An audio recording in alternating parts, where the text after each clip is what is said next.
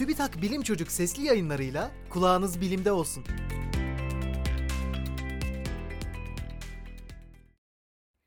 Dünya dışı yaşam için yapay fotosentez.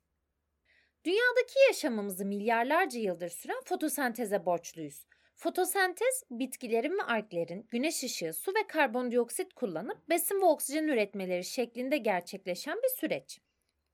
Dünya dışı yaşamla ilgili çalışmalarda oksijeni taşımak ve sürekliliğini sağlamak önemli bir sorun olarak karşımıza çıkıyor. Bu nedenle Ay'da ve Mars'ta kullanılabilecek oksijen sistemleri ile ilgili arayışlar devam ediyor. Sorunun olası çözümlerinden biri uzayda bolca bulunan güneş enerjisini ve suyu kaynak olarak kullanıp oksijen üretebilen ve karbondioksiti geri dönüştürebilen yapay bir fotosentez cihazı yapmak. Böyle bir sistem için epeyce çalışma gerekse de doğanın fotosentezini taklit eden teknolojinin önemli avantajlar sağlayabileceği düşünülüyor.